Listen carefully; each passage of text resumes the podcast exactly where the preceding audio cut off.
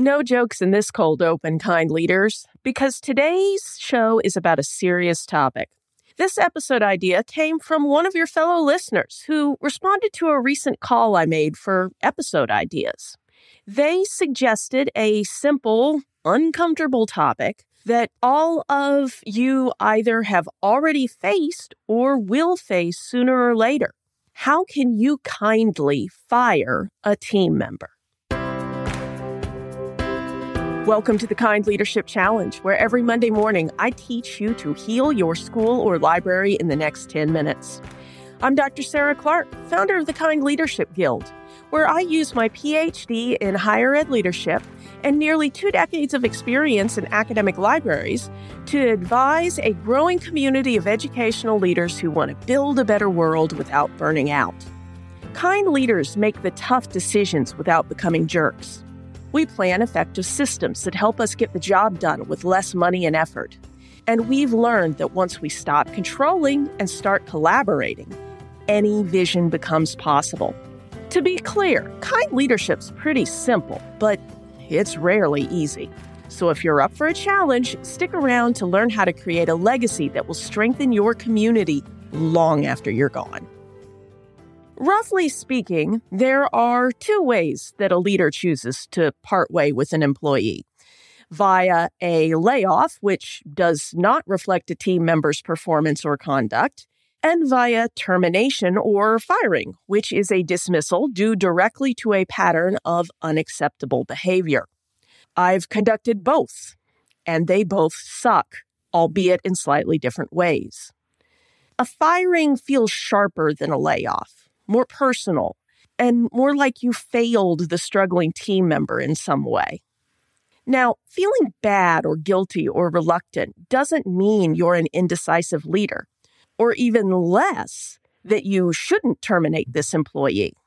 It means that you're an empathetic human being who wants to end your working relationship with this employee as humanely as the circumstances permit for all concerned. However, assuming your standards are appropriate and that you have taken the required steps to coach your team member in changing their performance and or conduct with no result, firing an unsuccessful employee is an act of kind leadership. Full stop. You are making a healing decision for yourself in terminating this employee. Because the type of leader who would listen to a podcast like this is also the type of leader who has inevitably tried coaching, feedback, and all the other steps in your power to help that team member succeed. And you've probably had some sleepless nights about the situation along the way. You are also making a kind, healing decision for the vast majority of your team because they have been doing what it takes to get their jobs done well and treating others with respect along the way, possibly with the same or even worse obstacles that your unsuccessful team member is facing. And finally, firing an unsuccessful employee is potentially a healing experience for the person being fired because they are being forced out of a work environment that's not working for them. And you are giving them the opportunity and perhaps the wake up call they need to grow and change in the ways that will set them up for success down the road. Cold comfort, perhaps, but a little something you can hold on to when termination day comes. So, we've determined that firing our team member is the best possible decision in what is a bad situation. Next up is making a plan for the firing process itself. Hopefully, you don't have to fire people very often. Assuming that's the case, then you need to make sure you know everything you need to know and confirm that there's not anything that you don't realize you need to know in order to conduct an effective termination process that gets the job done efficiently. When I had to deal with my first termination, I knew that it began with calling the employee into the office and ended with them leaving the premises, but I was pretty hazy on all the details in the middle. Fortunately, most of us in education have some sort of human resources department or legal counsel's office that can coach you through the process and make sure that all the necessary bureaucratic hoops are jumped. Hopefully, you've been able to consult with them throughout the corrective action or performance improvement process. But either way, reach out to them again and have them walk you through whatever process is in place for your organization when it comes to terminating an employee. I know that we don't like to be a bother to other folks who are at least as busy as we are, if not more so. But HR would rather be called in early and needlessly than to have to untangle legal consequences if something is handled improperly. HR can also help you prepare for and think about any concerns you have about ensuring the meeting stays on track, coordinate with security staff where appropriate, and HR may often attend or even lead the dismissal meeting, depending on the circumstances and your organization's policies. In addition to knowing the do's and don'ts of the firing procedure and handling any paperwork that needs to be done in advance, think about the steps that you take in planning any difficult conversation and follow them to plan for this termination. In fact, this is one of the few times I would recommend having a script for your conversation.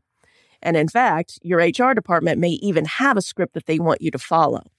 In any case, keep the meeting short and to the point. Remind yourself and the employee, if necessary, that the decision has already been made and you are just informing them of it. In many cases, you can simply sit the employee down, remind them of whatever corrective process they've been involved in, and inform them that they are being terminated. In addition to your script, you should have thought through likely questions and prepared answers to them, ideally in writing as well as verbally, as the employee may be too emotional to remember what you said or even think to ask questions. Don't let things drag on, though, certainly no more than 10 or 15 minutes at the outside. Then proceed with whatever process is appropriate to have them collect their belongings and leave the premises. Once the employee has left, you can exhale, but your job's not quite done yet. As soon as is practical, inform the rest of your team that the terminated employee is no longer with the organization and the plans that you've made for handling their workload in the short term. HR will probably advise you on what questions you can answer and which are considered confidential, but always check with them if you're unsure what you can share.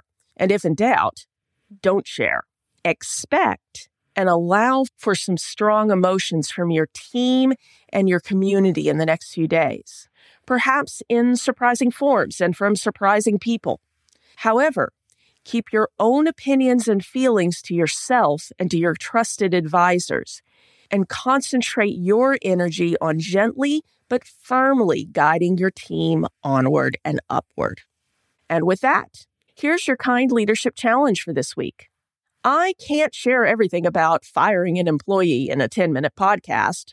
So I didn't even really try to do more than touch on the general principles I consider most important to creating a kind, or at least not unkind, termination process. So I'm going to give you some homework. Brainstorm a question or two you have about how to handle an employee termination whether it's a general best practice or the specific processes at your organization, and go find the answers.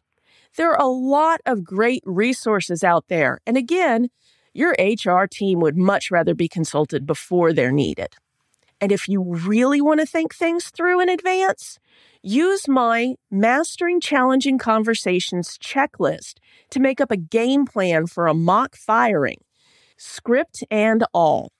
You can access it by heading to kindleadershipchallenge.com slash conversations and entering your email to download the checklist.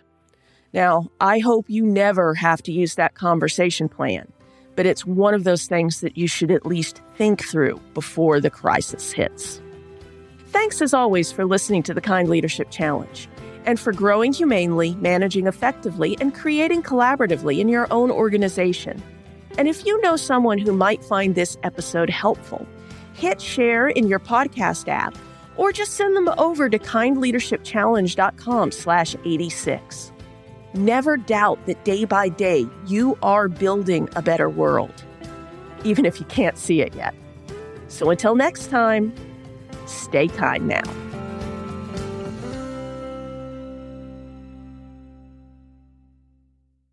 Oh, one last thing. If you're ready to take on this week's challenge but not sure how to start, head over to kindleadershipchallenge.com slash next to download the next steps checklist.